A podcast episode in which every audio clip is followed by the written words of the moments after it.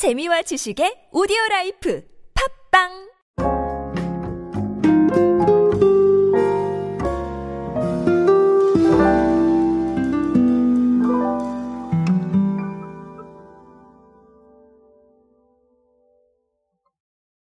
언제나 말씀드리고 있죠. 사실 소통의 방식은 여러 가지가 있을 수가 있습니다. 하지만 아, 트렌드에 따라서 어느 정도 적응을 좀 해가고 반영을 하는 부분도 반드시 필요하다는 게 제 신념이고 그래서 이 클립을 하고 있습니다.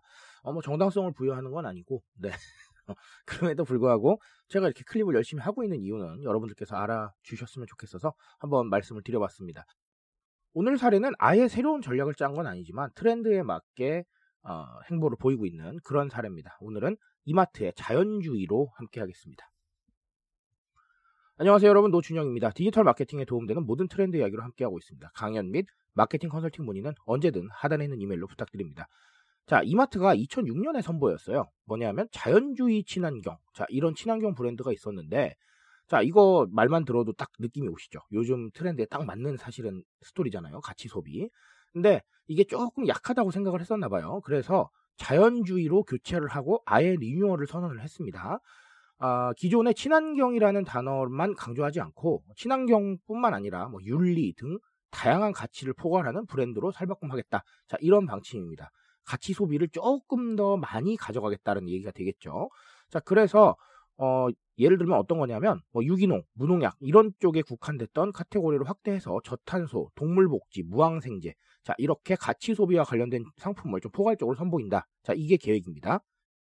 그리고 하나 더는 뭐냐면 라인업이 좀 확대해요. 라인업 어떤 라인업이 확대가 되냐면 내년 상반기 첫 출시를 목표로 하고 있는데 예를 들면 우유, 스낵, 뭐 두부, HMR 등 가공식품 PL 개발도 진행을 하고 있고요.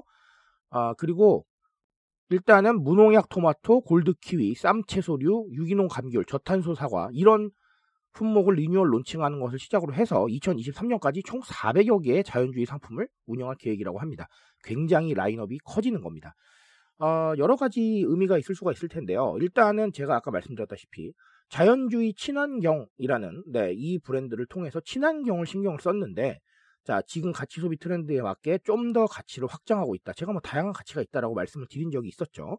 자, 그 부분이 조금 주목을 해볼 필요가 있을 것 같습니다. 우리가 가치 소비라는 단어를 굉장히 좀 어, 렵게 생각하시는 분들이 계시더라고요. 왜냐하면 조금 좀 애매하잖아요, 솔직하게. 그렇죠? 그래서 좀 어렵게 생각하시는 분들이 계시는데 자, 전혀 어렵지 않습니다. 우리의 가치를 반영하는 게 사실 가치 소비다라고 저는 생각을 해요. 그게 뭐 예를 들어서 지금 이 자연주의 사례처럼 뭐 친환경, 환경, 윤리 뭐 이런 거 좋습니다. 다 좋은 거고요.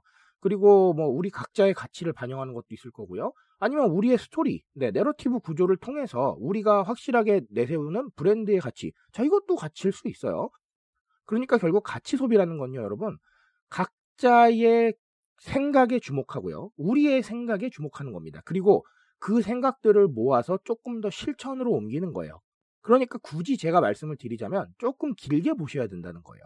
우리가 친환경 합니다. 친환경 하고 있어요. 아무리 말씀을 하셔도 사실은 어, 이 행동이 따르지 않는다면 누가 친환경 한다고 생각을 하겠어요. 그러니까 조금은 시간이 걸리는, 네, 좀 길게 내다봐야 되는 소통 구조가 아닌가라고 생각을 합니다. 그런데 자, 이 부분 빼놓으실 수가 없는 게 어, 아, 여러분도 아시겠지만 이 가치의 시대, 어, 각자의 생각의 시대이기도 하고 그리고 이 단발성 마케팅도 물론 SNS에서 너무 중요하지만 이 단발성 말고 조금 더 길게 보는 자 이런 스토리 구조에 오히려 공감하는 소비자들이 굉장히 많습니다. 이게 제가 정서적 만족감이 굉장히 커진다고 말씀을 드렸죠.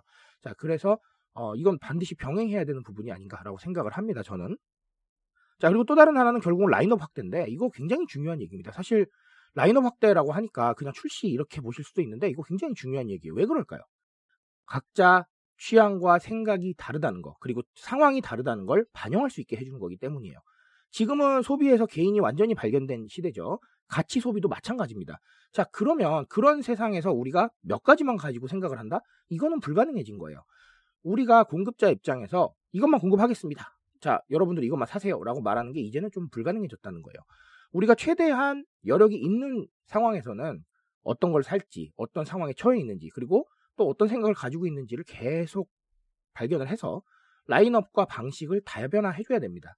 그러면 굉장히 다양한 생각들을 가지고 있는 이 시대의 자아들이 거기에 공감할 수 있는 거거든요. 자, 그러니까 제가 말씀드리고 싶은 건 공급자가 우위에 있는 시대는 끝났습니다. 공급자하고 소비자는 거의 같은 위치에서 같이 의견을 주고받고 또 서로의 영향을 주고받아야 되는 사이이기 때문에 어, 반드시 이런 부분 다변화에 대한 상황을 생각을 하셔야겠다라고 말씀을 드리고 싶습니다. 자, 리뉴얼 하고 있죠? 우리도 마찬가지입니다. 리뉴얼 해야 돼요. 뭘 리뉴얼 할까요? 네, 디지털 마케팅에 대한 트렌드를 리뉴얼 해야 됩니다. 여러분도 어, 이런 사례를 보시면서 새로운 생각들을 해보시고 꼭 리뉴얼에 성공하시기 바라겠습니다. 제가 말씀드릴 수 있는 건 여기까지만 하도록 하겠습니다. 트렌드에 대한 이야기는 제가 책임지고 있습니다. 그 책임감에서 열심히 뛰고 있으니까요. 공감해 주신다면 언제나 뜨거운 지식으로 보답드리겠습니다. 오늘도 인싸 되세요, 여러분. 감사합니다.